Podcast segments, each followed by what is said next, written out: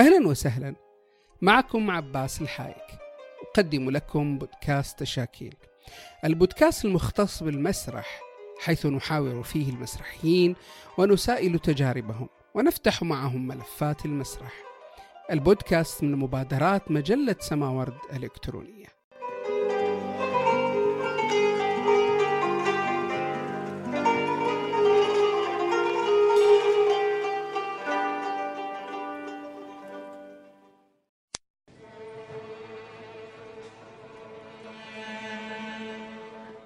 أهلا وسهلا. ضيفنا في هذه الحلقة من حلقات بودكاست تشاكيل هو الكاتب المسرحي والناقد المصري إبراهيم الحسيني.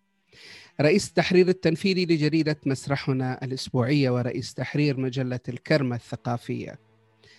كتب له أكثر من 500 مقال ودراسة طوال ما يزيد عن 25 عاما.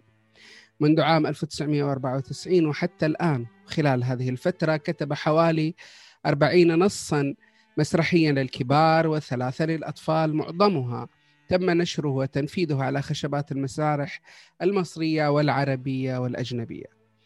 يكتب بشكل أسبوعي في جريدة مسرحنا ويحرر شهريا باب أصوات مسرحية في مجلة عالم الكتب أو عالم الكتاب والذي يعمل على اكتشاف كتاب المسرح الجدد في مصر. نوقشت مسرحياته في مؤتمرات علمية كتبت عنه دراسات لنيل درجات علمية في المعهد العالي للفنون المسرحية بالكويت وفي العديد من كليات الآداب بجامعات القاهرة عين شمس حلوان. كما تناول مؤخرا الباحث محمد علاء الخطيب آه، مسرحه في دراسة نقدية لنيل درجة الدكتوراه من كلية التربية النوعية بجامعة طنطا. أيضا خصص آه، دليل المؤلفين الصادر عن إدارة المسرح بالهيئة العامة لقصور الثقافة فصلا لدراسة مسرحه. كما خصصت جامعة مدينة نيويورك حلقة بحثية عن مسرحه أدارتها هيلين شو وكان المتحدث الرئيسي فيها مارفن كارلسون. آخرها أيضا أطروحة آه، دكتوراه للباحث محمد علاء الخطيب بعنوان الطبقة المتوسطة في مسرح إبراهيم الحسيني. في ضوء المتغيرات السياسية والاجتماعية. تناول نقاد عرب وأجانب مسرحه بالنقد والتحليل.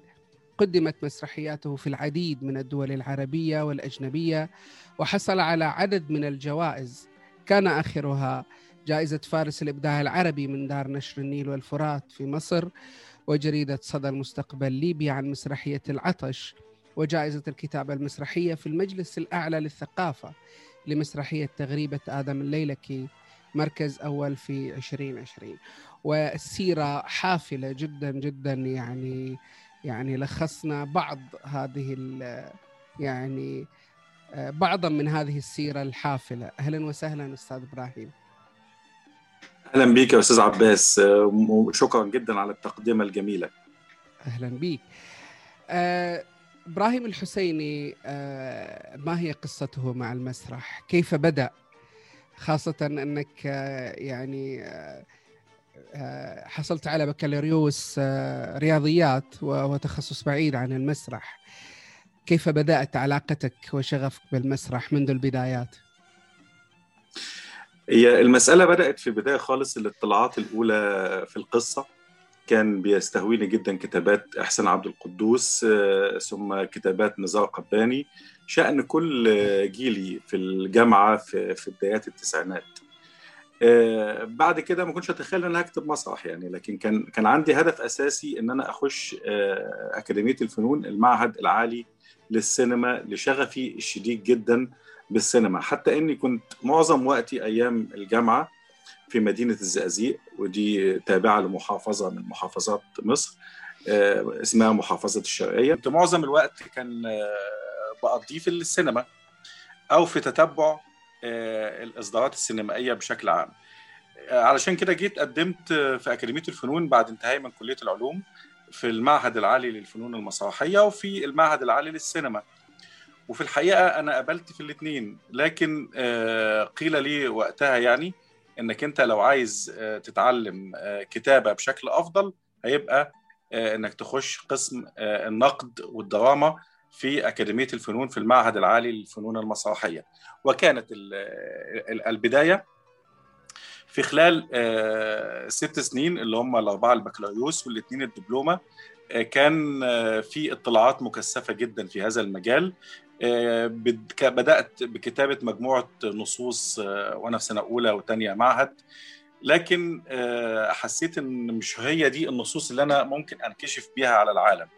لازم أستنى شوية لتجويد ما كتبت ولوجود كتابة أفضل من الممكن آه، إنها تقدمني للناس بشكل جيد آه، بحيث يقال أن هناك كاتب جديد لديه ما يقوله. آه، وكانت البداية مع نص الغواية. نص الغواية كتبته وأنا أثناء الامتحانات النهائية للمعهد في السنة النهائية. والنص حصل على جائزة محمد تيمور في الهيئة العامة للكتاب وتم طباعته. في كل هذه الأثناء آه، وما بعد كتابة نص الغواية بحوالي 3 أربع سنين أنا كنت كل ده محاولات للكتابة آه، لبداية الكتابة للسينما فيما بعد ذلك. لكن آه، هذا المسرح يعني هو من الممكن أن نقال عليه أنه لعنة جميلة يعني. إذا إذا تشبث بشخص فما بيسيبوش. طول الوقت كنت كانت محاولاتي لكتابة فيلم سينمائي ألاقيني بتوجه لكتابة نص مسرحي.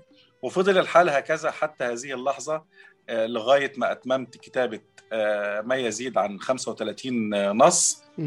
آه، معظمهم طبع ومعظمهم نفذ على خشبات المسارح أصبح لي الآن 17 كتابا منهم حوالي خمس كتب مترجمة إلى الإنجليزية والفرنسية.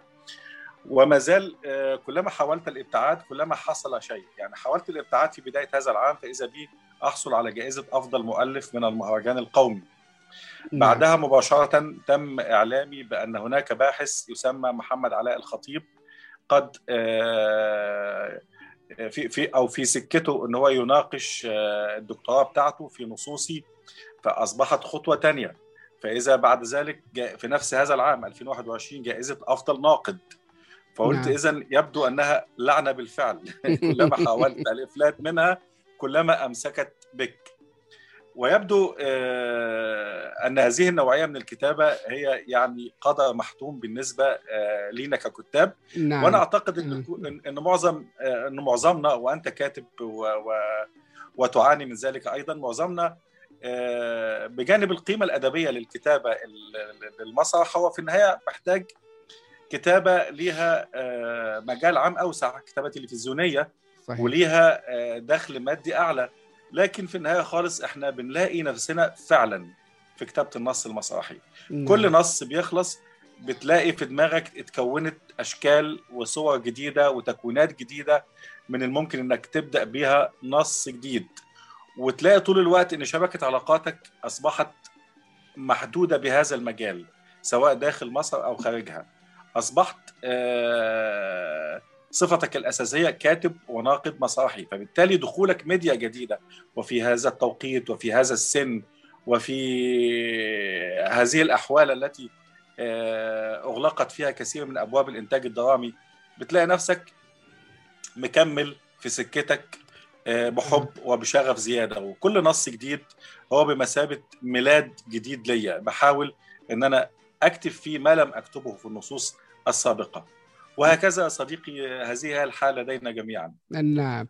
يعني سنوات وأنت لم تهتم يعني تقريبا إلا بكتابة المسرح يعني. ويبدو أنك مرتبط بالمسرح أخلصت له جدا لدرجة أن الحياة كلها بالنسبة لك تعيد تعريفها من خلال المسرح. وأنت ترى نفسك من خلاله. أيضا كما سبق أن ذكرت يتم تعريفك من خلاله وهناك أيضا يبدو عمل دائم من أجل قطع مراحل في تطوير الذات. من وجهة نظرك كيف يطور المسرحي نفسه؟ الكاتب المسرحي بالتحديد آه طبعا. آه هو هو هو لديه آه، العديد من الأدوات. يعني عليه اولا الاطلاع في كافة مجالات الأدب مش المسرح بس مش الكتابة المسرحية فقط. يعني لازم اطلع على شعر وعلى قصة وعلى رواية وعلى أدب وعلى وعلى علوم إنسانية وعلى علم نفس وعلى فلسفة. كل هذه المجالات تؤدي بك بشكل أو بآخر إلى آه، أن تصبح كاتبا جيدا. بالإضافة الاشتغال على اللغة. يعني أنا آه، في في, في السبع ثمان سنين الأخيرة بدأت أكتب نصوصي بالفصحى. يعني ليه؟ كي يسهل الاطلاع عليها في أي مكان في العالم. وبالتالي أنت يعني تحتاج إلى لغة ليها قوتها سواء على التخيلات والتكوينات اللي بتقدمها أو على مستوى اللغة الدرامية نفسها وليست لغة أدبية. تحاول طول الوقت إنك أنت تقول كل شيء تقول الألوان تقول الأصوات تقول الأشكال الفيزيقية للشخصيات تقول الأسماء تقول كل شيء من خلال لغة الحوار فقط. فعليك إنك أنت يبقى عندك سمتين أساسيتين في لغتك اللي هي التكثيف الشديد جدا بالإضافة إلى استطاعتك قول كل المعاني بلغة جميلة في النهاية محببة لدى نعم. المطلع أو المتلقي. فأنت محتاج للاطلاع محتاج لمشاهدة أفلام جيدة محتاج لمجالسة بعض الأصدقاء المهتمين بالمجال وفتح مواضيع مع بعضكم محتاج إنك أنت تكون متابع جيد لمجموعة النصوص اللي بتنتج سواء كانت للشباب أو للشيوخ لأن هناك مفاجآت. يعني أحيانا تقول أن النص الذي كتبته هو من أفضل النصوص في الدنيا فإذا بك تفاجئ بأن هناك شاب كاتب جديد من أقاصي الجنوب جاء ليقول لك أنه أفضل. وبالتالي احتراما لسنك ولمكان وللمكانة اللي أنت حققتها بتحاول طول الوقت إنك أنت تبحث عن الجديد الجديد على مستوى اللغة الجديد على مستوى الكتابة كتابة فضاء النص نفسه الجديد على مستوى المعالجة إزاي تتناول أفكار حتى لو كانت عادية بشكل مدهش جدا ومحبب لدى الناس بشكل عالي. إزاي تكتب وتخاطب كل هؤلاء الجموع بلغة ليست متعالية عليهم ولا بألغاز. أنت محتاج تكون توليفة خاصة جدا لا تشبه إلا نفسها. إنك أنت بتأسس لنفسك ككاتب ليه مذاق مختلف تماما. وأنا في كل نص بحاول أعمل ده. يعني كل ما فعلته في النصوص السابقة أحاول إن أنا أتوقف عنه وأبدأ كتابة من نوعية جديدة. حتى إذا ما اطلعت على مجموعة النصوص بشكل كامل فتجد أن هذا النص يختلف عن ذاك النص وكأن النصان لكاتبين مختلفين. وده طبعا لا ينفي إنك أنت كل كاتب عنده مجموعة من السمات المعينة ممكن تلاقيها لغته. دي لغة عباس الحايك دي نعم. لغة إبراهيم الحسيني ده شكل النص اللي بيحبه فلان فبالتالي يبقى ليك بصمتك الخاصة داخل النص الأدبي. الاطلاع والمشاهدة ومجالسة الناس والمشاهدات اليومية الحياتية العادية كل ذلك يؤدي بك إلى كتابة جديدة تخصك ولا تخص شخص آخر. نعم. أنت تحدثت عن يعني عدد من النصوص المسرحية على مستوى الوطن العربي. هناك يعني نصوص عديدة يعني تظهر كل سنة. أنت لك أكثر من 35 نص لفلان عدد من النصوص يعني هناك أيضا شباب يشاركون في مسابقات. فهل حقيقي ما يقال أن هناك أزمة نص؟ كثير ما يردد بعض المخرجين. وبعض النقاد أيضا أن هناك أزمة نص مسرحي، هل هذه الأزمة حقيقية؟ صديقي هذه الأزمة ليست حقيقية. لكن هناك أزمة من نوع ثاني خالص ما حدش بيتكلم عنها وهي أزمة اطلاع المخرجين على النصوص الجديدة. وعلى اكتشاف الكتاب الجدد. لو إحنا أخذنا مسابقة زي مسابقة الهيئة العربية للمسرح التي تقام كل عام. نعم. وإذا سمعنا أعداد المتسابقين داخلها فهتلاقي عندك إن في أحيانا بيوصل ل 700 نص ل 700 كاتب. اذا لدينا 700 كاتب في الوطن العربي. لنجعلهم الأفضل منهم 30% مثلا. فيبقى لدينا 200 كاتب. يا أخي لدينا 100 كاتب واحد. 100 كاتب كويسين من الممكن إن هم يعملوا حالة غنى شديدة جدا. يعني أنت لديك على الأقل 100 نص جديد قابل للتنفيذ وجيد على خشبات المسارح. أين كل هذه النصوص؟ صحيح. النصوص الهيئة التي تطبعها الهيئة 90% منها لا ينفذ. النصوص التي تفوز في المسابقات بشكل عام في كل الدول العربية. لا تنفذ ولا يلتفت إليها المخرجين. لديهم استسهال شديد جدا في انتقاء النصوص آه، التي قدمت قبل ذلك. هو يجد أن نص مثلا آه، فلان آه، العالمي الذي تم تنفيذه وحقق نجاحا فتجده يعيد إنتاج ذلك النص. لا يقول منه جديد ولكن استثمارا للنجاح السابق لهذا النص. نعم. ليس لديه وقت لاكتشاف الجديد. عنده مشكلة إن هو يفهم السياقات والصياغات الجديدة للكتاب الجدد. آه، هو توقف عند آه، نصوص كلاسيكية بعينها. آه، النصوص اللي بتنتمي لما بعد الحداثة والنصوص اللي بتنتمي للاتجاهات الكتابية الجديدة. دي بتقلقه جدا لأنه مش مضمون بالنسبة له إذا نفذ النص ده هيطلع نص كويس ولا لأ. فبالتالي بيبعد بيبعد عن ده ويتجه إلى النص الكلاسيكي اللي هيضمن له نجاح وهيقدم له حدوتة متماسكة وقوية قدام الناس. أحيانا بتلاقي في ذوات متضخمة عند بعض المخرجين نعم. آه وإن هم بيحاولوا يكتبوا. يعني يعني م. هو مش مقتنع بكتابات مجموعه الكتاب اللي موجودة في بلده فبيحاول يكتب هو بنفسه فبتطلع إعدادات شائهه في معظم الوقت. أي نعم منهم من من يجيد ذلك لكن معظمهم لا يجيد ذلك لأن آه أنت ككاتب نفسك لما تيجي تتصدى لإخراج عمل مش هتقدمه زي فلان المخرج اللي شغلته الأساسية الإخراج. تخصص. فبالتالي آه هو بيحاول يستحوذ على كل المعنى. نعم. وفكرة الاستحواذ بالسلطة على كامل المعنى داخل العرض المسرحي تاليفا واخراجا وكتابه ولا لا لا ده, ده أعتقد بيبقى نعم. قيمته أقل من إنك أنت ككاتب تقدم معنى خاص بيك وأنا كمخرج أقدم معنى خاص بيا أو أنا ككاتب يعني فبالتالي يبقى في تعدد للمعاني وفي يعني اثنين مثقفين بيتناقشوا حوالين أفكار معينة وبيعملوا عصف ذهني بيطلعوا من خلاله آه لأفكار جديدة ممكن تتقدم. عشان كده بتلاقي الأعمال الجيدة جدا في الوطن العربي اللي ممكن تشاهدها وتتوقف عندها وتزداد الكتابات النقدية حولها قليلا. نعم. مع وجود هذا الكم من الإنتاج الكتابي في المسرح في كل عام. م. وخاصة أن هذه المسابقات أيضا شجعت آه، كتاب من حقول أدبية مختلفة. آه، كتبوا للمسرح آه، في محاولة لاقتناص بعض الجوائز. فتلاقيه جاي من خلفية كاتب قصة أو من خلفية شاعر أو من وليس اهتمامه الاساسي المسرح لكنه ذهب إليه بسبب الجائزة. نعم. لكنهم أيضا ينتجون نصوص آه ليست بالمستوى الدرامي الجيد ولكنها بالمستوى اللغوي عالية جدا لأنهم يمتلكون اللغة لكنهم لا يمتلكون في الغالب الحس الدرامي. فإحنا ككتاب لما تيجي تعد الكتاب الجيدين اللي موجودين في الوطن العربي هتلاقيهم قليلين. قليلين بالنسبة لشعوب تتجاوز نص مليار نسمة. م. إنك أنت بتتكلم عن 100 آه، كاتب فقط 1000 كاتب فقط. لا يعني إحنا بحاجة إلى اولا نصوص جيدة ومخرجين جيدين.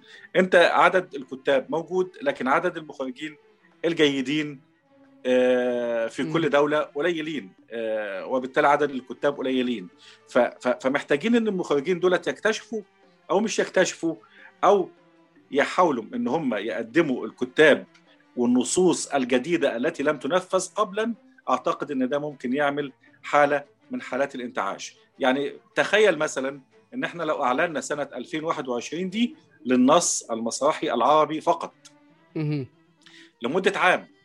يعني موسم أو موسمين آه كاملين يتم فيهم إنتاج النصوص الجديدة من الوطن العربي التي نعم. لم تنفذ قبلا ومنع تنفيذ النصوص الأجنبية. لمدة عام واحد. أعتقد أن في هذا العام آه، ستتشكل لدينا آه، مجموعة من الكتاب آه، اللي ممكن تتوقف عندهم بالدراسة والتحليل ويبقى أنت كده ساهمت في تقديم جيل جديد وأصوات جديدة تنضاف إلى الأسماء القديمة في الكتابة المسرحية. ألا تجد أن الأكاديميات المسرحية العربية مسؤولة عن هذه المسألة في مسألة تربية المخرج على على استثمار النص العربي. كثير من الأكاديميات العربية تعتمد على النصوص الكلاسيكية في أثناء الدراسة. يا ص... نعم.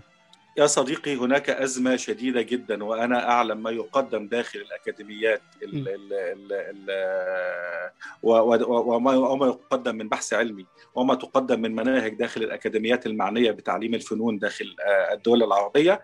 كلها لها مناهج ثابتة منذ ما يزيد على 15 عاما. مناهج ثابتة جدا في في الأداء التمثيلي وفي فن الكتابة المسرحية وفي اتجاهات النقد. وفي كل ما يختص بالعملية المسرحية سواء على مستوى الصورة أو على مستوى الكلمة. مناهج ثابتة جدا، لك أن تتخيل أن أن أن أن المناهج التي تقدم في الأكاديميات ما زالت هي هي منذ أن تعلمناها منذ ما يزيد على العشرين عاما. فما بالك دلوقتي إنك بتلاقي إن النصوص اللي بتقدم مثلا بياخدوا بيت الدمية لإبسن هتلاقي معظم الجامعات أو بيوت الخبرة في الأكاديميات بياخدوا بيت الدمية.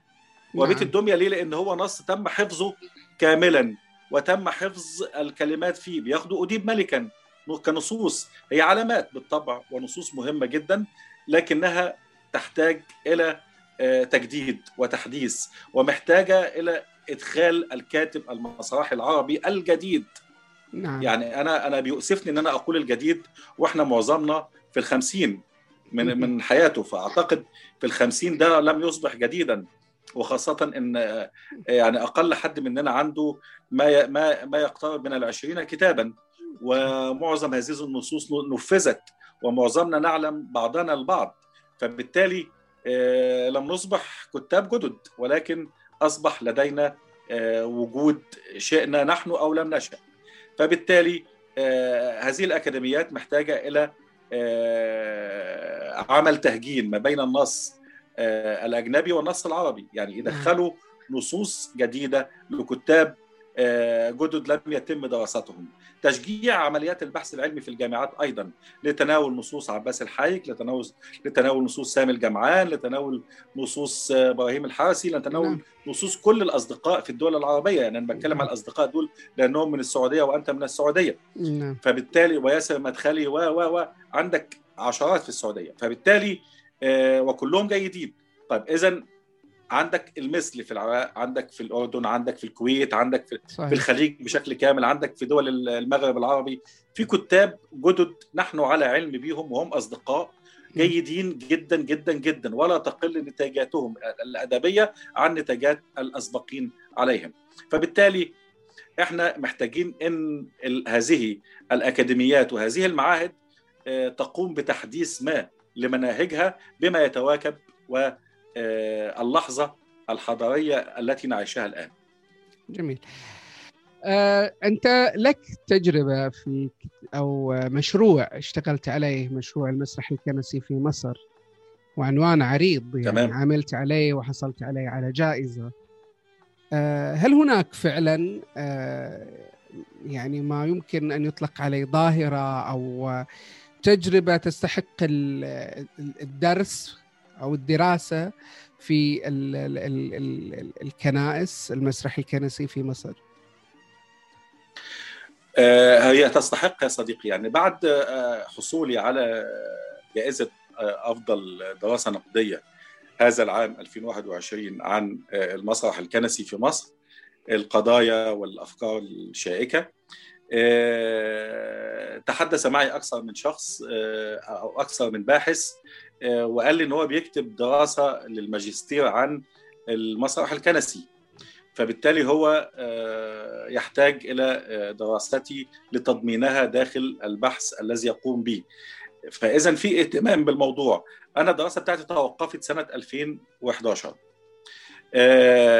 فبالتالي المسرح الكنسي الآن لم يعد كما كان قبل 2011 قبل 2011 لك أن تتخيل أن كل الكنائس داخل مصر كان كل كنيسة منهم أو في معظمهم 90% منهم بينتج عمل أو عملين كل سنة. وهذه الأعمال كانت بتتجمع في كل الكنائس بما فيها كانت كنائس كمان شمال السودان لأن هي تبع الكنيسة الأم في مصر. فبالتالي كان بيقدم مهرجان سنوي اسمه الكرازه المرقصيه بيقدم فيه ما يقترب من الثلاثة آلاف عمل مسرحي كنسي كل عام. الرقم يبدو ضخم جدا لكن هذا ما كان يحدث بالفعل. وكان يتم تصفيتهم لحوالي الألف أو ما أقل بقليل لكي يتسابقوا في النهاية. وكان يستمر المهرجان لأكثر من 45 يوم متتالي علشان يمنحوا جوائز بعد كده ويشوفوا مين اللي فايز المسرح الكنسي عندنا في مصر ليه نوعين. نوع بيسمى ديني ونوع بيسمى اجتماعي.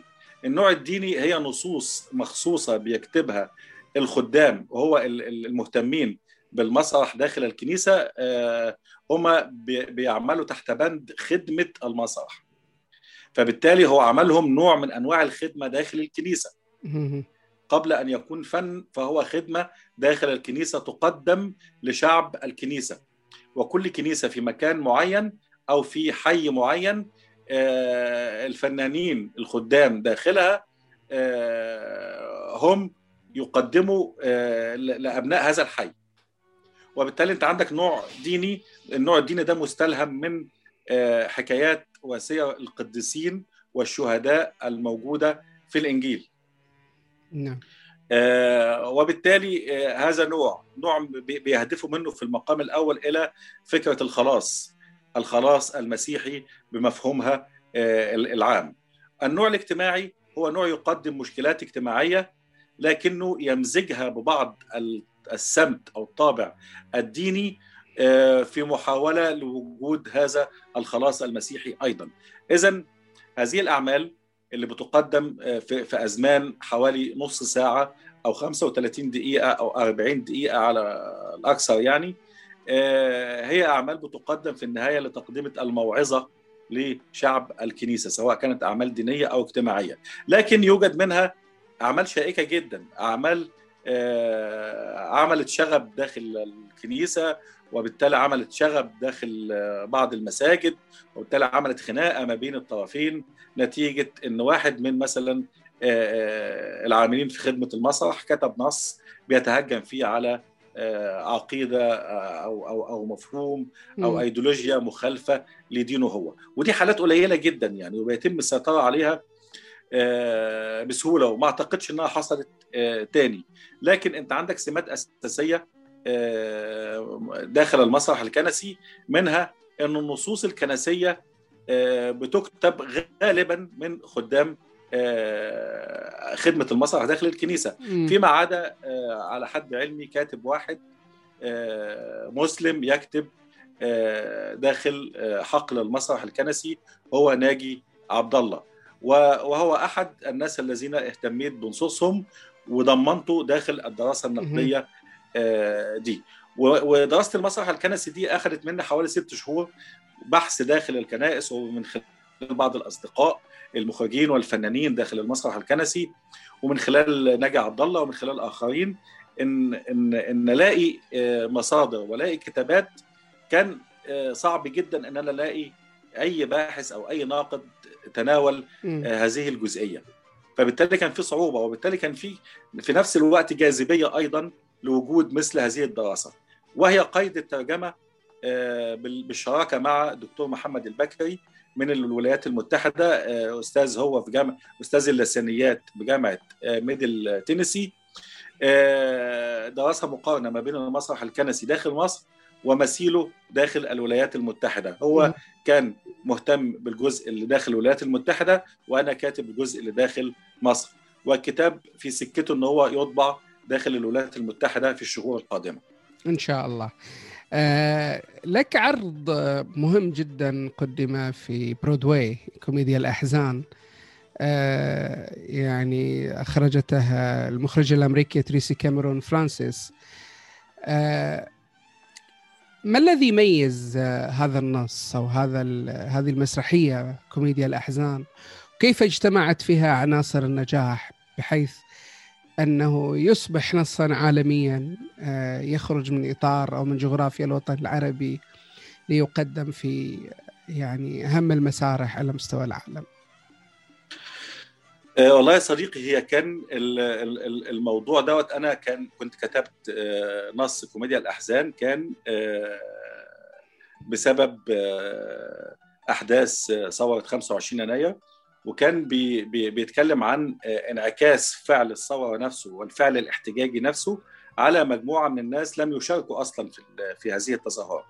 فبالتالي الناس دي اكتشفت فجأة إن الحياة اختلفت تماما فبدأوا يكتشفوا يتلمسوا السكك هل كده إحنا الدولة أو أو أو المجتمع انتهى الخطوة مختلفة عن الخطوة اللي هو فيها ولا إحنا لسه ما زلنا في الخطوة القديمة وهذا التغير هو شكلي في الأساس. كان بيناقش الفعل ده من خلال مجموعة شخصيات داخل مكان منعزل تماما عن اللي بيحصل وفجأة بيجي لهم حد سائر داخل المكان بتاعهم فبيبدأ من خلاله يخوضوا رحلة طويلة جدا للبحث عن نفسهم. هذا العمل كتب في الأساس ليقدم على خشبة مسرح الغد داخل القاهرة. وبالفعل بعد كتابته بأسابيع قليلة جدا تم تنفيذه على خشبة مسرح الغد من إنتاج وزارة الثقافة. وظل يقدم لمدة 45 ليلة متوالية وسافر إلى الإسكندرية وبعض محافظات مصر ليقدم هناك. لكن في إحدى الليالي التي قدم فيها داخل القاهرة شاهده بعض أساتذة الجامعة الأمريكية الموجودين في الجامعة الأمريكية في مصر. و والطلبة كانوا موجودين أيضا لكتابة مقالات نقدية وتحليلية عن العمل. أحدهم كتب مقالة في في في في في صحيفة أمريكية عن العمل صفحة كاملة بتقول إن في عمل بيفسر ماذا حدث في ثورة 25 يناير بشكل إنساني وأدبي مختلف تماما عن كافة التحليلات السياسية التي قدمت في هذا المجال. فبالاضافه لمقالة ثانية مهمة جدا كانت للدكتورة نهاد صليحه كتبت في الأهرام ويكلي صفحة كاملة أيضا بتتكلم فيها عن هذا العمل وبتقول إن هو بيمثل على مستوى التقنية في الكتابة حدث وبيمثل كمان على مستوى تشابكات الشخصيات وعلى مستوى حالات الحوار الممتزجه ما بين الفصحى والعامية حالة مختلفة. بالإضافة إن أنا كنت كاتب الأغاني كمان فقالت إنها حالة حالة خاصة جدا يعني. ده المقالتين دول تحديدا شجعوا جامعة هارفارد الأمريكية في بوسطن إنها تتصل بيا وتقول لي إن إحنا عايزين نترجم النص ده للغة الإنجليزية علشان الطلبة في السنة النهائية يقدموه كمشروع للتخرج في في في, في السنة النهائية في في قسم المسرح في الكلية. تمام وافقت تماما وهم اشتغلوا على ده وقدموه بالفعل في نهاية السنة ودعوني وشفته وهو متقدم من خلال الطلبة وكان حدث جميل جدا وقعدت حوالي ثلاث أسابيع عندهم مدعو من قبلهم وجيت بعد ما أقل من 30 يوم لقيت في فرانك برادلي رئيس قسم المسرح بالجامعة الأمريكية قال لي إن هو هيقدم النص في إحدى الولايات الأمريكية ولاية شيكاغو ومنه انتقل إلى ولايات ثانية ل 15 ولاية. لكن كان بمخرجين مختلفين يعني فرانك برادلي ريبيكا ماجور تيريسي كاميرون فرانسيس جيمس ماكدرموت كذا حد قدموا هذا النص لكن كان التقديم الأهم في كل هذه التقديمات التي بلغت حوالي 10 تقديمات ب 10 مخرجين مختلفين في حوالي 15 ولاية من الولايات المتحدة. وكان كنت سعيد الحظ إن أنا لفيت الولايات دي وشفت التناولات المختلفة لهذا العمل لكن كان التناول الأهم المكتمل المنتج بشكل عالي جدا. هو التناول الذي قدمته تريسي كاميرون فرانسيس داخل off Broadway في الولايات المتحدة. ولك أن تتخيل كاتب مصري من العالم الثالث نعم. يقف على رصيف المقابل لمسرح Signature فيجد لافتة بحجم 10 أمتار بتقدم فيلم لمدة ست دقائق عن ماذا يحدث في مصر الآن وماذا كتب إبراهيم الحسيني في أحدث نصوصه. فظللت أبكي شديدا جدا وأنا واقف على الناحية الثانية لدرجة إن الأمريكان اللي كانوا معايا قالوا لي أنت تعبان من حاجة أو أنت بتعاني من حاجة؟ قلت لهم لا أنا مش بعاني من حاجة بس دي لحظة ممكن أنتوا ما تفهموهاش يعني. صحيح. لأن إحنا في بلادنا آه آه، موجودين لكن مش مش موجودين بمثل هذه اللافتة ال نعم. 10 متر اللي بتطلع صورتك في النهاية وتقول باي إبراهيم الحسيني فده تقدير زيادة جدا أنا حاسه.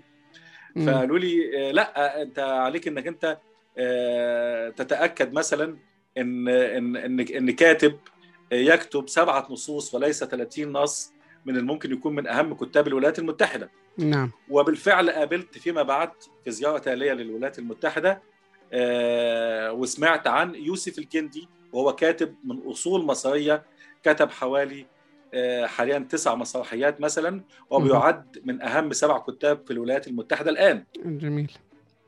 فماذا لو كان عباس الحايك أو أحد أصدقائنا كاتبا امريكيا؟ نعم.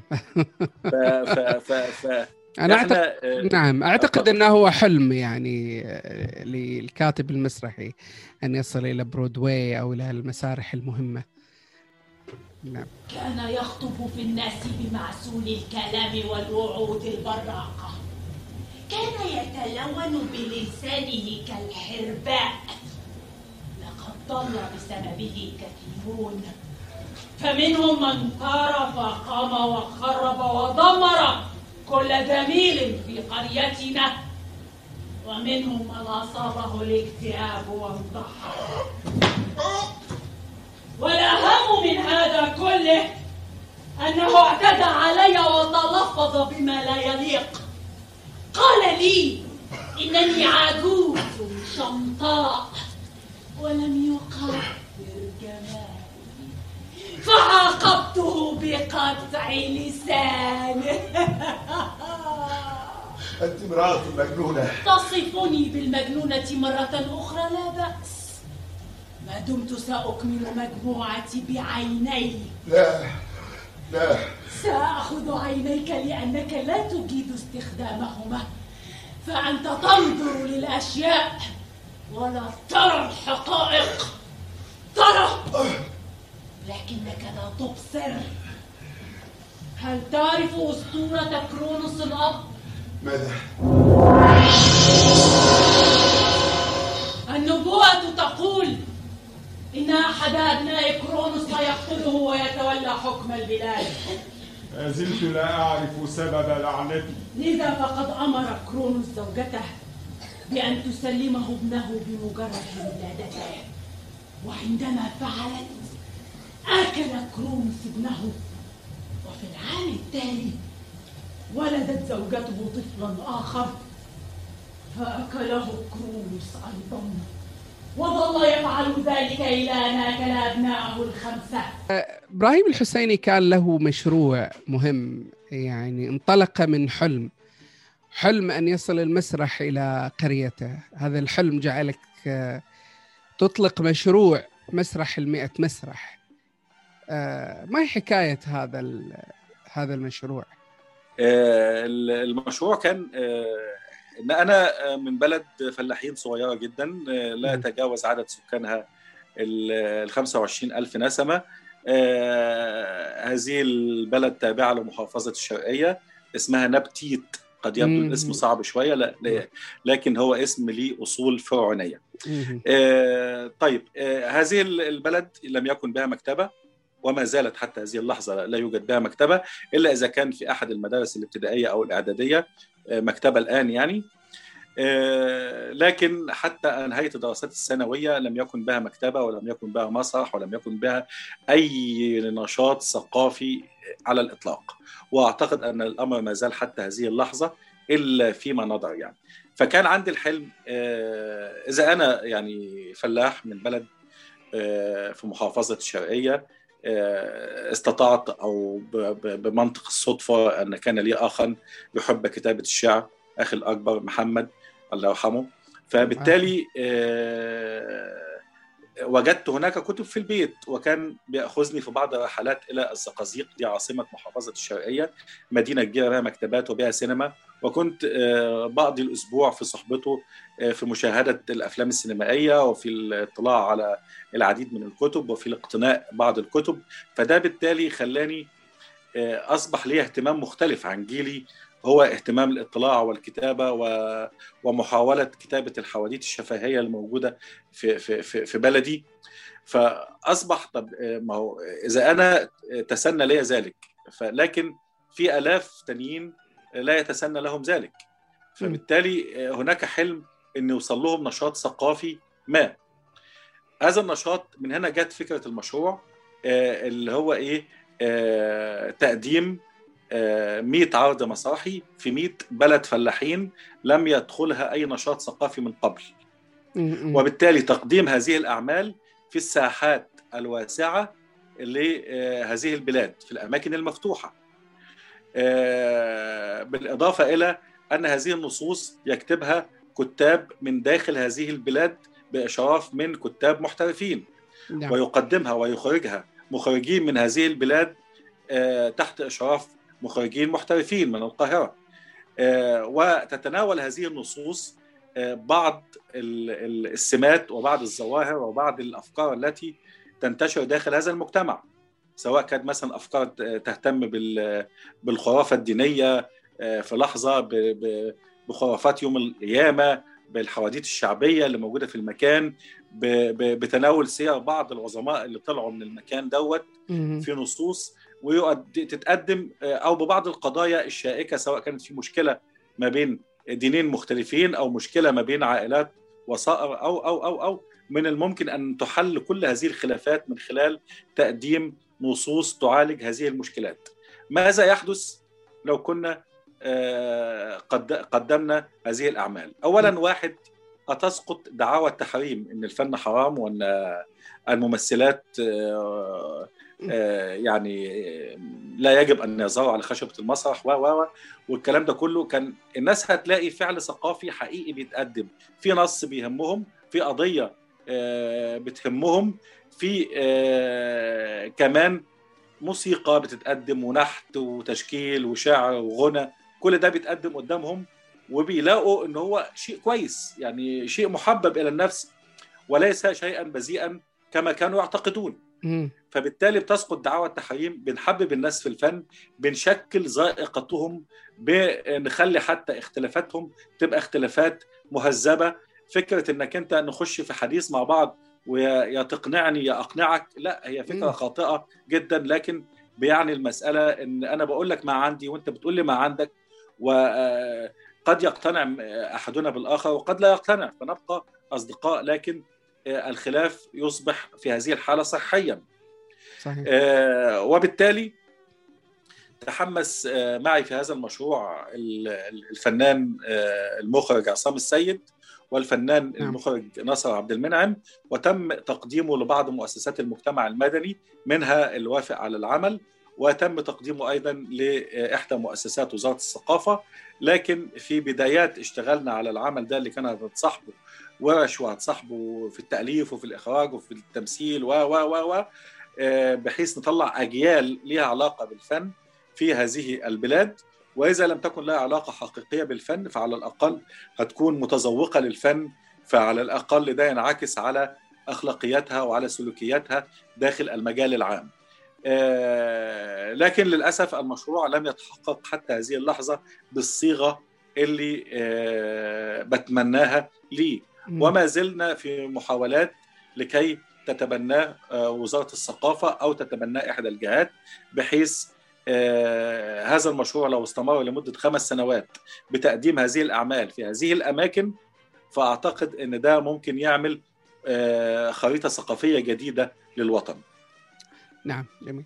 مؤخرا نوقشت تجربتك المسرحية ضمن اطروحه الدكتوراه بعنوان معاناة الطبقة الوسطى أو الطبقة المتوسطة في مسرح إبراهيم الحسيني في ضوء المتغيرات السياسية والاجتماعية ما بين عام 1999 إلى 2013 للباحث محمد علاء الخطيب.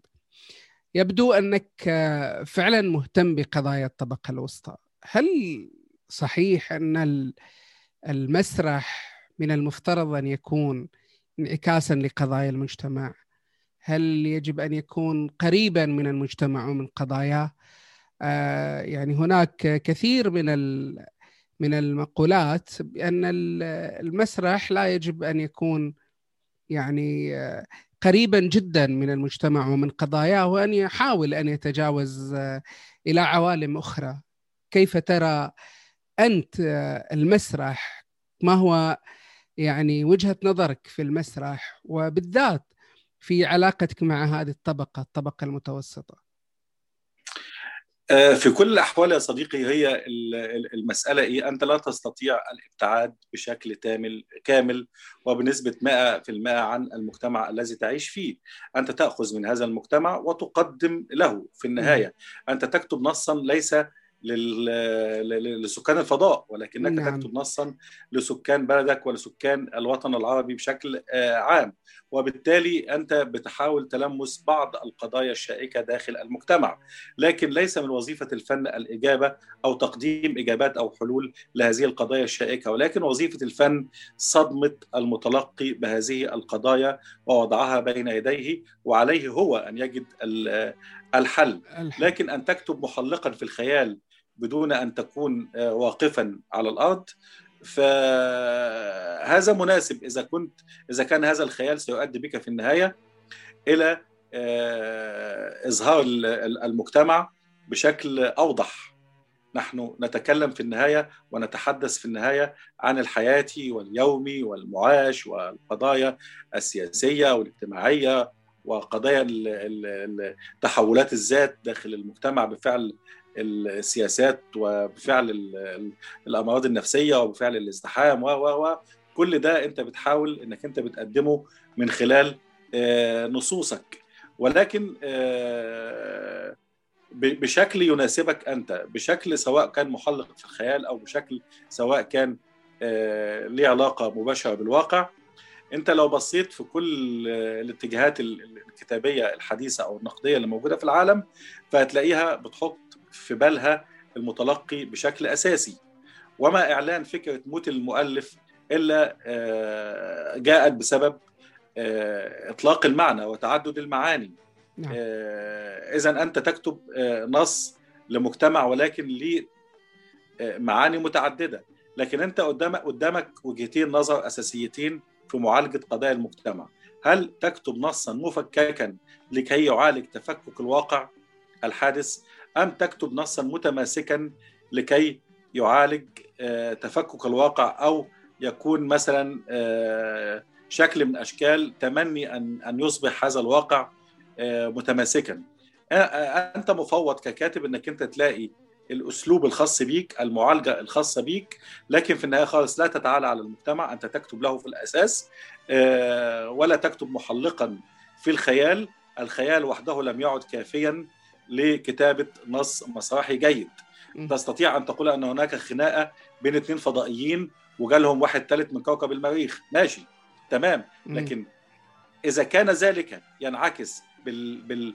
ب... ب... بنوع من أنواع الإفادة وبنوع من أنواع الإمتاع لدى آه، زي وظيفه الفن الأولانية خالص لدى المتلقي داخل الكوكب اللي أنت بتعيش فيه نعم.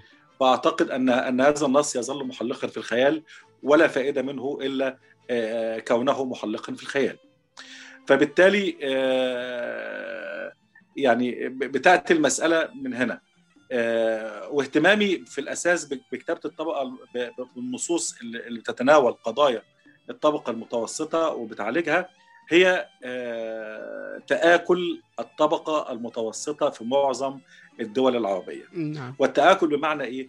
يعني أنا طبقة متوسطة أنت طبقة متوسطة وهناك آه، ناس أقل مننا وأعلى مننا داخل الطبقة المتوسطة لأن الطبقة. المتوسطه المتوسطة ليست لحمة واحدة نعم. ولكن في متوسطة آه، فقيرة ومتوسطة متوسطة ومتوسطة عليا. صحيح. وبيحصل حاجة من الاثنين أحيانا الطبقة المهمشة والفقيرة جدا بتحاول إنها تصعد إلى الطبقة المتوسطة الفقيرة. آه، قد تستطيع وقد لا تستطيع وهناك محاولات للقفز آه، للطبقة من الطبقة المتوسطة المرتفعة للطبقة العليا. آه، وبالتالي آه، هذه المحاولات من الاتجاه الأعلى عادة ما بيشوبها بعض الشبهات إنها انتقلت وبقوة للطبقة العليا مش نتيجة العلم ولا نتيجة الثقافة لا نتيجة ممارسات ممكن تكون خاطئة في بعض الأحوال يعني. لكن اللي حاصل إن هو قفز ابن الطبقة المتوسطة إلى الطبقة العليا أو طلع ابن الطبقة الفقيرة المهمشة إلى الطبقة ال- المتوسطة. وبالتالي في ضغط آه، سياسي واجتماعي على الطبقة المتوسطة من فوق ومن تحت. آه، وبالتالي دخ- دخل الشخص اللي كان في الستينيات مثلا دخله في مصر مثلا بيمكنه من مشاهدة حفلات أم كلثوم بشكل شهري ومن الذهاب إلى المسرح ومن آه، سماع الأغاني ومن حضور الحفلات دخله هذا دخله الآن لم يعد ي- يكفيه للذهاب إلى المسرح أو لحضور حفلات غنائية لبعض المغنيين كما كان يحدث مع حفلات أم كلثوم. وبالتالي أصبحت سمات الطبقة المتوسطة اللي كانت موجودة في الستينيات والسبعينيات تتآكل الآن. نعم. آه، فكرة كمان ال- ال- ال- حالة النزوح من الطبقة المتوسطة إلى ال- ال- نوع من أنواع التطرف الديني بيبقى موجود أكتر في الطبقة المتوسطة اللي هو فجأة بتلاقي فيه اللوحه انتشرت فجأة بتلاقي النقاب انتشر فجأة بتلاقي في كذا كذا. كل ده بيزحف على الطبقة المتوسطة فبيأكل من بعض سماتها الأساسية. طيب إذا إذا تآكلت الطبقة المتوسطة وهي الطبقة الوحيدة الحاملة للقيم داخل المجتمعات فإذا آه، فسيتآكل المجتمع نفسه بالكامل نعم. وسينهار المجتمع بالكامل. لأن الطبقة العليا جدا جدا جدا ليست لديها طموح في تغيير المجتمع وليست لديها طموح في تعليم أبنائها أفضل تعليم وليست لديها اهتمام بالثقافة و وإلا فيما نظر يعني. والطبقة الفقيرة والمهمشة جدا ليست لديها كل هذه الاحتياجات وبالتالي فليس لديها حتى التعليم الكافي آه، لكي يحميها بثقافته.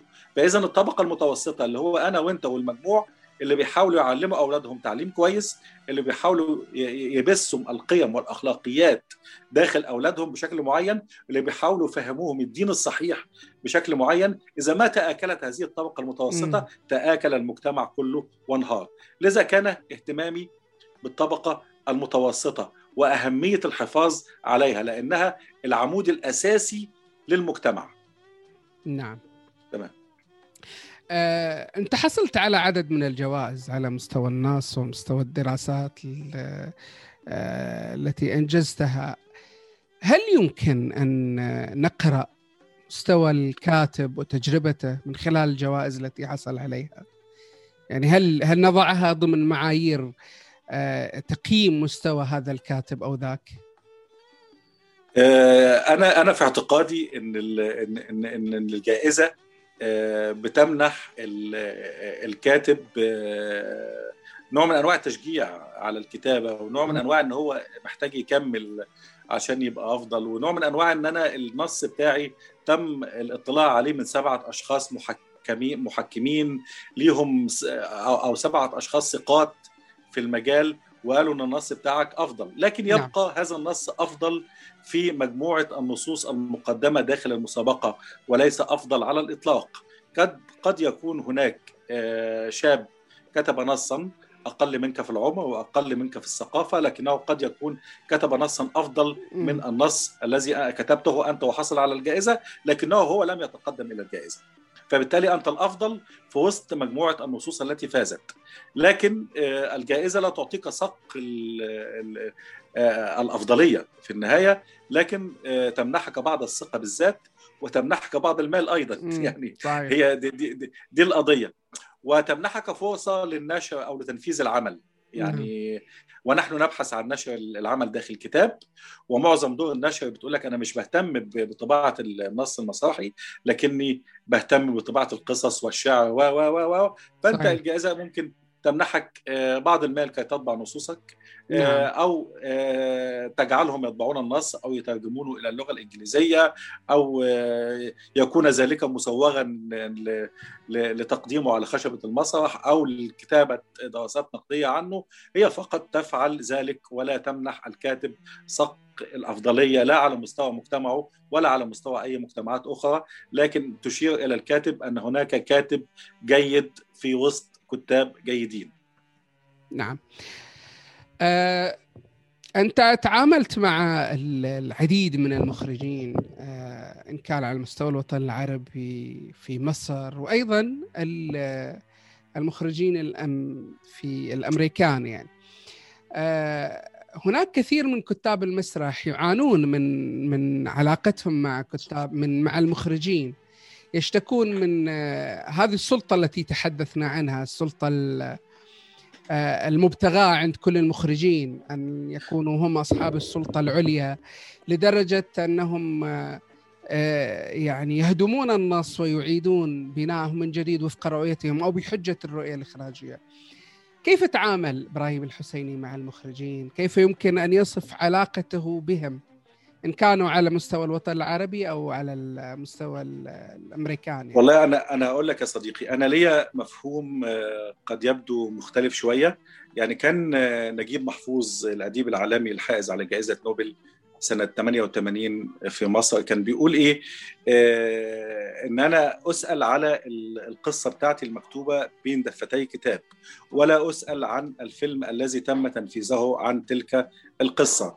لأن كان في أحيانا يقولوا له إن فيلم بداية ونهاية آه يعني القصة أفضل منه مثلا.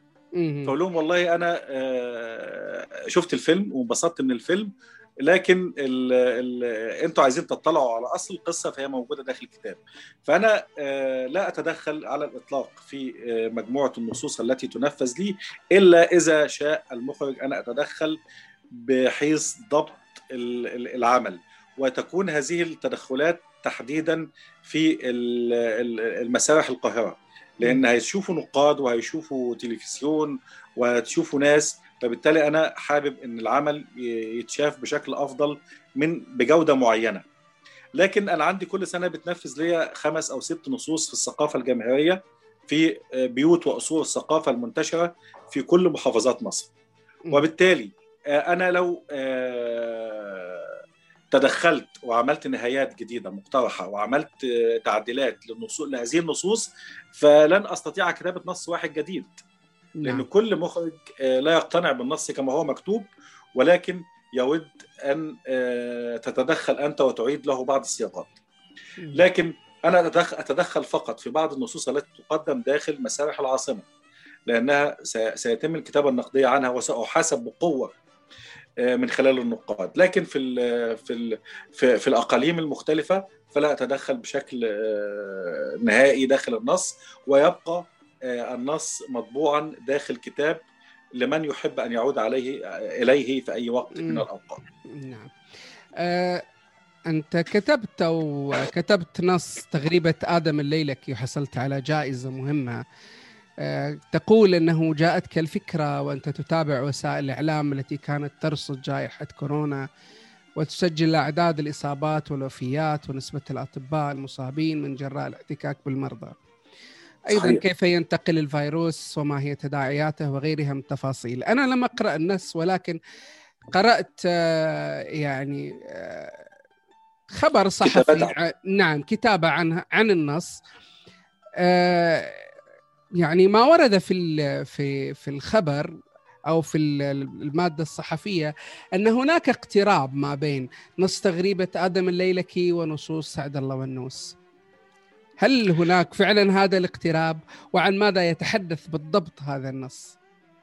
آه، تمام آه، أنا بالفعل أحد محبين سعد الله والنوس جدا م. ككاتب وكتبت كمان عنه آه، دراسة نقدية بعنوان السياسة والتسييس في مسرح سعد الله والنوس. وطبقت على نصوصه بدءا من نص حفلة سمر من أجل خمسة حسيوان نعم. سنة 1967 اللي كان بيحاكم فيه هزيمة ثلاثة هزيمة 67 ومن المسؤول عنها. آه، وصولا إلى آخر نص كتبه اللي هو بلاد أضيق من الحب سنة وأحلام شقية سنة 97 هو سعد الله ونوس كتب آه، بدءا من 67 كتب الفيل يا ملك الزمان مغامره المملوك جابر آه، سهره مع أبي خليل القباني الملك هو الملك آه، ثم توقف من سنة 78 والفيل يا ملك الزمان ثم توقف من سنة 78 لغاية 89 لما دعاه جواد الاسدي إن هو يكتب نص ليه فكتب له القصة المزدوجة للدكتور بالمي كتبها الاغتصاب ثم نعم. منامات تاريخية ملحمة السراب يوم من هذا الزمان أحلام شقية الأيام المخمورة و و و و طقوس الإشارات والتحولات طبعا أهم نصوصه. طيب آه، وكل النصوص طبعا إحنا نعلم ما هي معالجاتها لكن سعد الله ونوس كان يكتب كل نصوصه بالفصحى. صحيح. وبالتالي كان يمتلك لغة جيدة جدا ولغة طيبة جدا. يستطيع أن يقول الشيء بلغة سهلة ومهذبة تماما. شأنه شأن بعض كتابنا الآخرين آه، ممن لو احتاجنا سيأتي ذكرهم فيما بعد يعني. لكن آه، في كتاباتي حاولت إن أنا من البداية أكتب بالفصحى كل نصوصي لكن لدواعي التنفيذ داخل مصر كان لازم أكتب نصوص بالعامية المصرية علشان يسهل تنفيذها داخل آه، آه، المجتمع المصري. عشان كده كتبت جنة الحشاشين وهو نص بيت- بيتناول قصة آه، الثلاثي حسن الصباح ونظام الملك وعمر نعم. الخيام وبيتكلم عن فكرة الاغتيالات السياسية تحت ستار العقيدة. الدينية وده مبدأ فكرة التكفير في في في الدي- في الدين بدأت من عند هؤلاء الثلاثة وتحديدا من عند حسن الصباح زعيم طائفة الحشاشين نعم. أو الإسماعيلية الباطنية.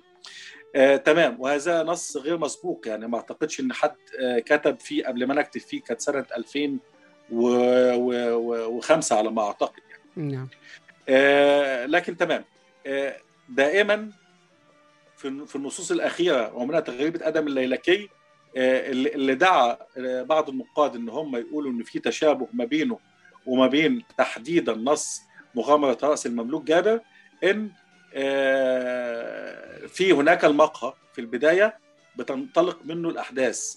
حكاء بيحكي داخل المقهى. الحدوتة.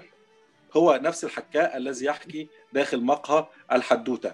لكن حدوتة سعد الله ونص تتكلم عن جابر هذا الشقي الذي نعم. كتبت على رأسه رسالة ثم صحيح. ذهب بها إلى الملك إلى إلى احد الملوك ليق- ليقدمها له فإذا مكتوب على رسالة أقتل آه، آه، ال- الذي كتبت فوق رأسه رسالة هذا هو نص سعد الله والنوس لكن نص آدم الليلكي هو يتكلم عن فكرة الهجرة غير الشرعية نعم اللي موجودة في مجتمعاتنا العربية وخاصة اللي بتأتي من جنوب أفريقيا نزوحا إلى ليبيا ثم إلى السواحل ال- الأوروبية إيطاليا وهذه الدول وتتبعت لقيت في مافيا عظيمة جدا. ل... للتعامل مع هؤلاء المهاجرين غير الشرعيين يبداوا يتكونوا في مكان معين بيبدأوا يعملوا تدريبات على آه، آه، إزاي يعدوا وإزاي يشربوا الماء مالحة وإزاي ياكلوا السمك الني وإزاي مش عارف إيه و و و وإزاي يعدوا الناحية الثانية للعالم المتحضر. كل هذه الممارسات البشعة التي تصل إلى حد النخاسه في والتجارة في البشر بتحدث وإذا ما اختلف أحد المهاجرين مع هذا النخاس فيستطيع هذا النخاس أن يقتله بدم بارد ولا شيء ولا وليس عليه عقوبة فبالتالي لما لما كان في أحداث السنة اللي فاتت أحداث الكورونا وكانت كل المطارات مغلقة وكان مم. كل الدنيا بتموت وكان إيطاليا بيموت بها بيموت فيها آلافات في اليوم الواحد و و و و وجدت في أحد الأخبار أن هناك ما زال من دولنا العربية بعض الناس وبعض الشباب يحاول الهجرة إلى إيطاليا. يا فتى الموت هنا والموت هناك. نعم. لماذا تترك الموت هنا لتموت هناك؟ يعني نعم. إذا كان ده لسه إحنا إحنا عندنا الكورونا كان عددها قليل جدا وهذا الوباء في ما زال في بدايات انتشاره بينما يموت الآلاف هناك. لماذا تذهب إلى الموت هناك؟ نعم. هناك. هل ما زال في مثل هذه اللحظات الحالكة الهجرة هي ال- الحل حل. بالنسبة لك؟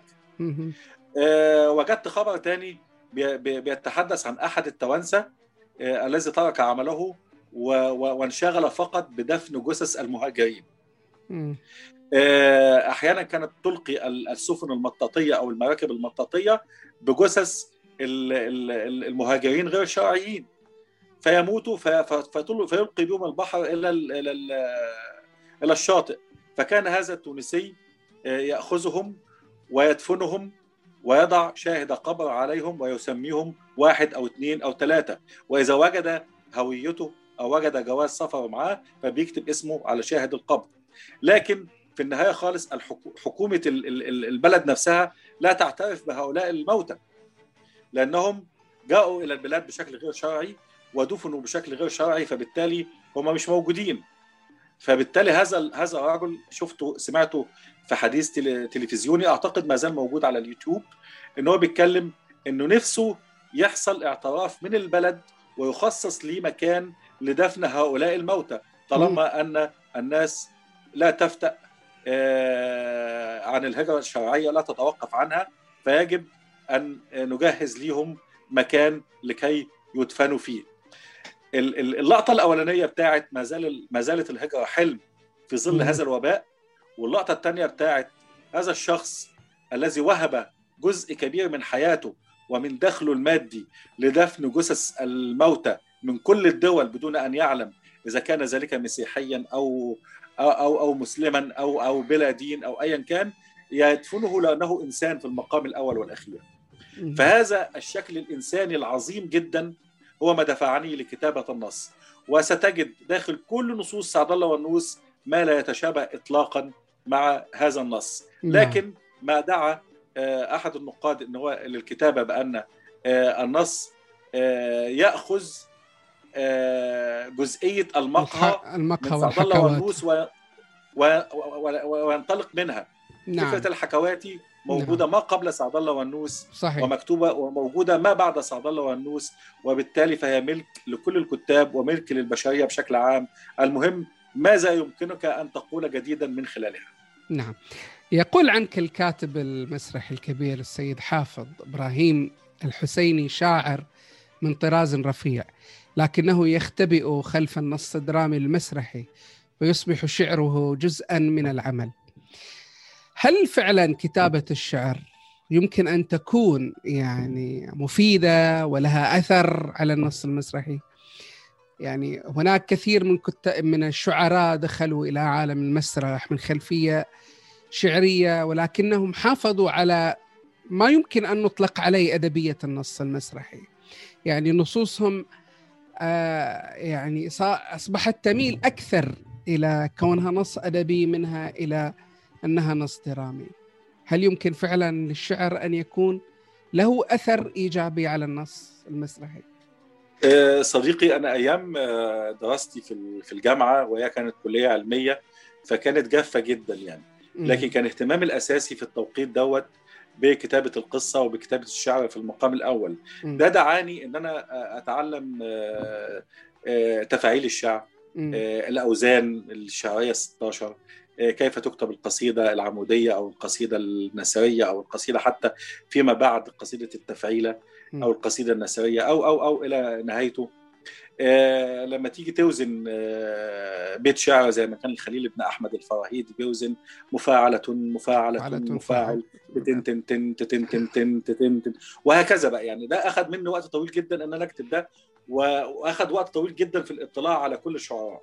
بداية من نزار قباني وفاروق جويدة لأن هم متشابهين وكانت لغتهم سهلة جدا. فكانت بتوصل لينا كشباب بشكل آه، سهل وبدون إلغاز. وصولا إلى أدونيس آه، ومح- ومحمد آه، وعفيفي محمد عفيفي مطر و- أو وبدر شاكر السياب وأمل دنقل و و فيما بعد والقصيدة اللي ليها وعي خاص بها كل هذه الاطلاعات في الشعر تحديدا كونت لك ذائقة مختلفة ومخيلة أدبية مختلفة وكونت عندك لغة آه، وأنا بعت لك بعض النصوص أتمنى نعم. انك تطلع عليها نعم طلع كونت عندك آه، لغة آه، أدبية مختلفة وبالتالي دراستك في أكاديمية الفنون في معهد العالي للفنون المسرحية كون عندك لغة موازية هي اللغة الدرامية كيف م. تجعل من هذه اللغة الجميلة لغة دراميه محددة الدلالة ومكثفة جدا وتعني ما تقول أنت نعم آه، ثم تنفتح على قراءات متعددة.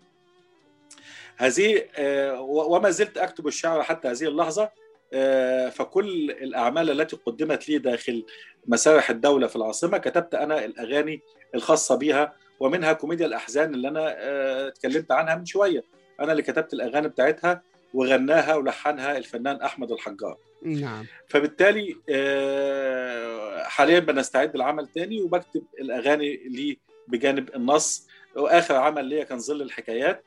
آه، أخذ جائزه أفضل نص وكنت مرشح جائزه أفضل شعر لكن آه، ذهبت إلى شخص آخر عشان ما أخدش جايزتين في نفس المهرجان يعني. نعم. ف... ف... فبالتالي هي المسألة آه، طول الوقت ببص أثناء الكتابة كتابة الجملة داخل النص المسرحي إنها تكون بتحمل عدة خصائص. معا. اولا اللغة الجميلة.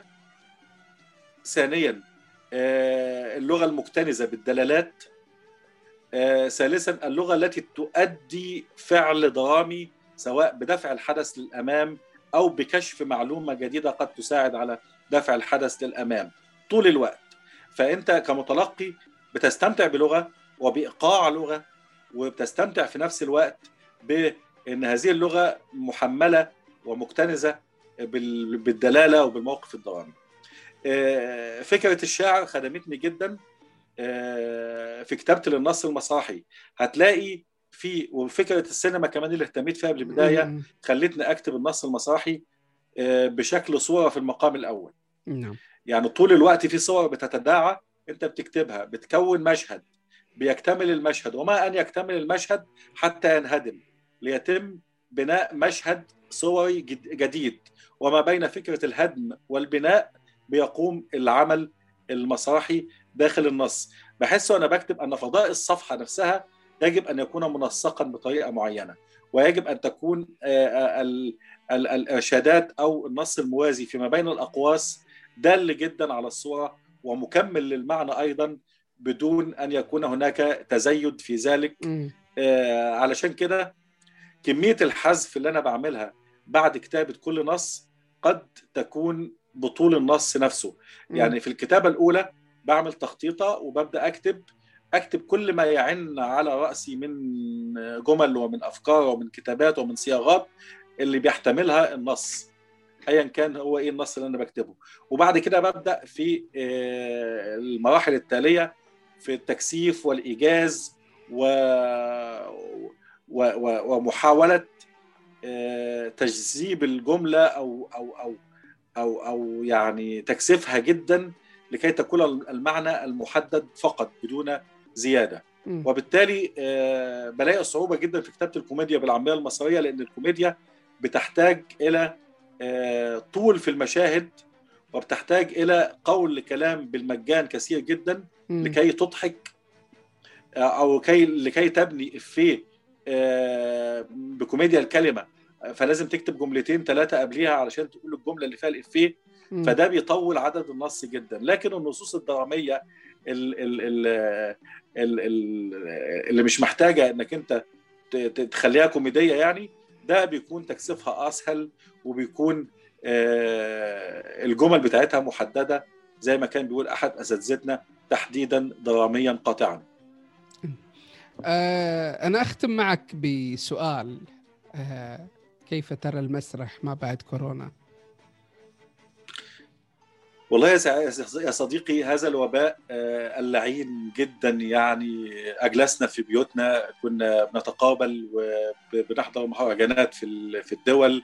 يعني أنا من من حوالي ثلاث أسابيع آه، جاءت لي دعوة إلى تونس آه، لكن لا يمكن الذهاب بالطبع آه، نتيجة إن آه، محتاج تعمل تحاليل بشكل معين ومحتاج تتحجز في المطارات ومحتاج شغلانة آه، صعبة جدا وهتفقدك بهجة الرحلة نفسها. نعم. فبالتالي آه، أصبح لدينا مستحدثات جديدة كزوم الآن وكلقاءات من خلال الفيسبوك. آه، استبدلنا الفضاء الواقعي بالفضاء ال- افتراضي. الإلكتروني الافتراضي. لكن ال- ال- ال- ممكن نقول إن الكورونا نفسها يعني عملت تأثير سلبي على انتاجات المسرح في الدول العربية. يعني عدد الإنتاج اللي كان في مصر بيتجاوز 2000 عمل في السنة أو يزيد عن كده. أصبح مثلا نصف هذا العدد يقدم والنصف الآخر لا نستطيع تقديمه. أحيانا في مواسم كاملة بتتأجل. يعني مثلا مسرح الطفل في الثقافة الجامعيه السنة اللي فاتت أوقف كل الأعمال اللي كانت بتقدم لسنة 2020 وبدأ يقدمها الآن في سنة 2021 فده كله آه، بيقلل فكرة التفاعل. نزولك انت من البيت محسوب جدا انك انت هتنزل هتقابل مين الكحول الكمامات الكلام ده. كله. ده بيبقى معوق جدا عن انك تستمتع لأن حالة القلق ال- من من الإصابة بالوباء بتفقدك أي إمتاع حتى بتفقدك اللقاء بالأصدقاء على المقاهي كما كنا نفعل. إلا القليل ومع احتياطات شديدة جدا آه، بيحصل ده. وبالتالي بدأت آه، من خلال الناقد تلاقي آه، ظواهر بتتكلم عن ال- ال- المسرح والكورونا ال- ال- مش عارف إيه والفضاء ال- المسرح وال- والفضاء الأزرق المسرح والنت المسرح التفاعلي من خلال النت أو المعلم أو أو أو- مسرح أو- أو. الافتراضي وغيره من آه، المسميات. تطلع مسميات آه، هي أبعد ما يكون عن حقيقة المسرح نفسه. نعم. المسرح نفسه اللي إحنا تعلمناه هو مكان ومؤدي ومتلقي. صحيح. آه، عدم وجود الثلاث حاجات دولت آه، بتو- يعني انت دلوقتي إيه مفيش مكان بالنسبة لك. انت انت انت في السعودية وأنا في القاهرة. ف- نعم. فبالتالي آه، ما ما ما فيش مكان بيجمعنا. لكن في آه في في تكست أو في نص بيجمعنا في خلال من خلال اللقاء. ولكن ما فيش مثلا دلوقتي جمهور بيجمعنا ممكن يجي بعد كده. نعم. فتبقى ال- ال- ال- ال- المحتوى اللي إحنا بنقدمه هو محتوى معلب في النهاية. طب إيه إيه الاختلاف في الحالة دي؟ إذا عملنا المسرح معلب وعملناه داخل أشرطة الفيديو إنه يكون زي السينما. ما السينما بتقوم بالحكاية دي. صحيح. حتى السينما خيالها خصب. والسينما بتشوف أماكن مختلفة وشخصيات مختلفة وملابس مختلفة بتشوف جبال بتشوف محيطات بتشوف منازل بتشوف شوارع لكن آه، المسرح في النهاية مهما كان الخيال اللي بيقدم بيه إلا إنه محدود في النهاية. صحيح. ومحدود بأماكن. يعني إحنا ما وصلش عندنا. أنا شفت في الولايات المتحدة مثلا بعض التجارب بتتقدم بشكل تفاعلي إن المسرح بيتقلب بينزل المطر بيطلع شماسي الممثل بيتقسم نصين من خلال الهولو- الهولوجرام والحاجات دي كلها. لكن ده كله بيضيف لخيال المسرح نفسه. لكن إحنا عندنا تجهيزات مسارحنا في الدول العربية بعافية شوية. بعافية بمعنى إيه؟ يعني أقصد إنها أقل من الدول المتقدمة. آه، وبالتالي يجب علينا أن نبحث عن خصوصيتنا. خصوصية المسرح السعودي خصوصية الحكاية والحواديت والأساطير ال- الخاصة بالمجتمع السعودي نفسه. وبالتالي خصوصية المجتمع المصري اللي نابع من البيئة بتاعته من قضاياه من مشاكله الديكور بتاعه شبه آه، المجتمع بتاعه آه، إنك تلاقي حتى شكل معالجات بتحاول تأصل لوجود النص نفسه من خلال المعلقات من خلال المقامات من خلال الألف ليلة وليلة من خلال ال- الملاحم من خلال كل ده بيعمل نوع من أنواع التأصيل اللي هو ممكن أنت ما تلاقيهوش في في النص الأجنبي. نعم. فبالتالي تأتي خصوصيتك. آه، علشان كده يعني أنت كمان محتاج تعمل في الديكورات بتاعتك آه، يعني خامات من البيئة نفسها. صحيح. لأنك انت لو حاولت حاولت تعمل مسرح تكنولوجي من خلال الهولوجرام والممثل يتقسم نصين وتعمل مزج بالسينما بالمسرح و و و و هيبدو بدائيا جدا بما يقدم داخل العالم. صحيح. يعني أنا في في, في كوميديا الأحزان أنا شفت ليها معالجات اللي هي النص اللي اتقدم في الولايات المتحدة. أنا شفت ليها معالجات اخراجات بتقدم داخل مصر وشفتها وهي بتقدم بمعالجات إخراجية دا- داخل الولايات المتحدة. لو إحنا عملنا كل ما بوسعنا من تكنولوجيا لن نستطيع أن نقدمها تقديم آه، زي اللي اتقدم في برودواي الخشبة بتتقلب الممثل بيتقسم ثلاثة بتلاقي فيه فجوة حصلت بتلاقي فيه بحر طلع بتلاقي فيه أسماك بت... بتلاقي فيه عوالم مختلفة تماما تماما تماما. أنت قاعد طول الوقت ما أنتش عارف إيه السينما فيه وإيه المسرح فيه وإيه الممثل وإيه إزاي استطاع في لحظة إن هو يلبس ملابس جديدة إزاي الشمسية اتفتحت إزاي المطر نزل إزاي الإضاءة سطعت فما لقيتش فيه ولا نقطة مية. إيه كل ده؟ أنت بالنسبة لك أنت ما زلت آه، بتعتمد في المقام الأول على الأداء التمثيلي عند الممثل. نعم. ولسه بنتكلم الأداء التمثيلي عند الممثل ده يكون ملحمي ولا يكون صدق فني زي ما قال ستان سلافسكي نعم. طب ما, ما, ما يا جماعة في ما في قضايا ممكن يكون تجاوزها ال- ال- ال- الزمن ما الملحمية يعني ال- الحياة تجاوزتها من زمن. الكلاسيكية الحياة تجاوزتها من زمن. ما بقاش في نقاء نوعي في النص المسرحي نفسه من الممكن أن يحتمل الملحمية والعبث وال والكلاسيكية والتعبيرية والتكعيبية في نص واحد. لم يعد هناك نقاء نوعي إنك تستطيع ان أن تقول أن هذا النص الذي كتبته ينتمي إلى الكلاسيكية وفقط. صحيح. إزاي كلاسيكية وفقط؟ ما أنت عندك الجملة فيها شعر فيها فيها رمزية فيها فيها يعني معاني متعددة فيها تأويل. فبالتالي يبقى لم يصبح كلاسيكي بال- بال- بالمعنى الكامل. وبالتالي أصبحنا يعني آه، النقد عندنا آه، في معظمه مش في كله المشاريع النقدية قليلة جدا في الوطن العربي ويكاد يكون قليلين وأسماء بتعد على الأيدي الواحدة اللي بيشتغلوا عليها. آه، وأتمنى ليهم الازدياد في في, في الأيام اللي جاية. معظم ال- ال- المناهج النقدية دي بقول إنها منقولة عن عن عن حتى تلاقي في زي ما موجود في تراثنا ال- ال- الديني العنعنات الكتيرة جدا هو آه، مو- مو- موجود أيضا موجود أيضا في تراثنا الفني هذه العنعنات قال عن وعن وعن وعن. حتى إنك بتلاقي إحدى يعني الدراسات ال ال الأكاديمية اللي موجودة في الجامعات هي في المقام الأول بتلاقي تلتينها موجودة عنعنات وفيش ووصل ما بين الفيش وبعضيها. وبالتالي إيه الجهد العلمي؟ أنا شفت رسالة دكتوراه بتناقش في, في, في فرنسا مثلا مم. 30 صفحة 30 صفحة هذا بيعني إنك أنت يعني بت- بتقدم الإسهام النقدي الخاص بيك جدا في هذه الجزئية نعم بدون هذه المقدمات النظرية الطويلة جدا جدا جدا جدا اللي هي موجودة في كل الكتب وبالتالي لست بحاجة إلى إعادة كتابتها داخل بحثك. صحيح آه، ال- الكورونا وقفت النشاط شوية وأتمنى إن هذا الوباء اللعين ينتهي على خير وتعود الحياة آه، كما كما كانت وتعود آه، ويعود المسرح كما كان لقاء حيا مباشرا ما بين الناس وما بين ال- ال- المؤديين سواء كانوا آه، ممثلين أو كانوا أي أدوات أخرى آه، ديكورات أو ملابس أو صوتيات أو أغاني أو أو أو سينوغرافيا بشكل عام على الخشبة. هذا اللقاء الحي لا يعوضه أي لقاء وبالتالي أنت بتحس بمتعة اللقاء الحي ده صحيح. وأنت بتشوف فيلم. الفيلم مهما كان بيقدم لك شيء تم وانتهى وفات. صحيح. بينما المسرح يختلف. تستعيد لحظاته في أي لحظة لكن المسرح يختلف تماما. نعم. أنا جدا سعيد بهذا اللقاء وأنا أعتقد أنك تملك الكثير ليقال آه، ولكن آه، نحن تجاوزنا الساعة آه، لأن استمتعت أنا جدا بالحديث معك مستمتعت جدا بهذا اللقاء. شكرا لك. أنا بشكرك جدا يا صديقي الجميل ودايما على اللقاء وأتمنى يكون لنا لقاءات في الأيام اللي جاية إن بشكل حي ومباشر بإذن إن الله. شاء الله. أهلا. أشكرك يا أستاذ عباس. تسلم لي جدا يا صديقي. أهلا أشكرك. اللقاء مع ألف سلامة. مع السلامة.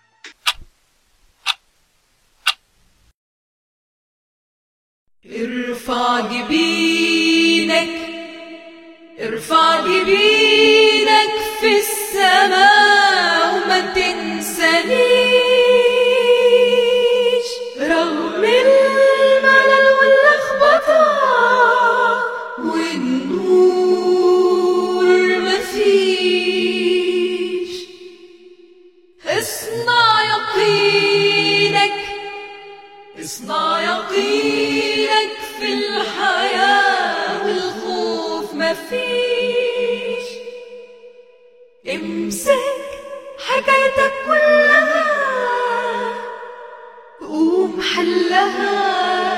وما تنحنيش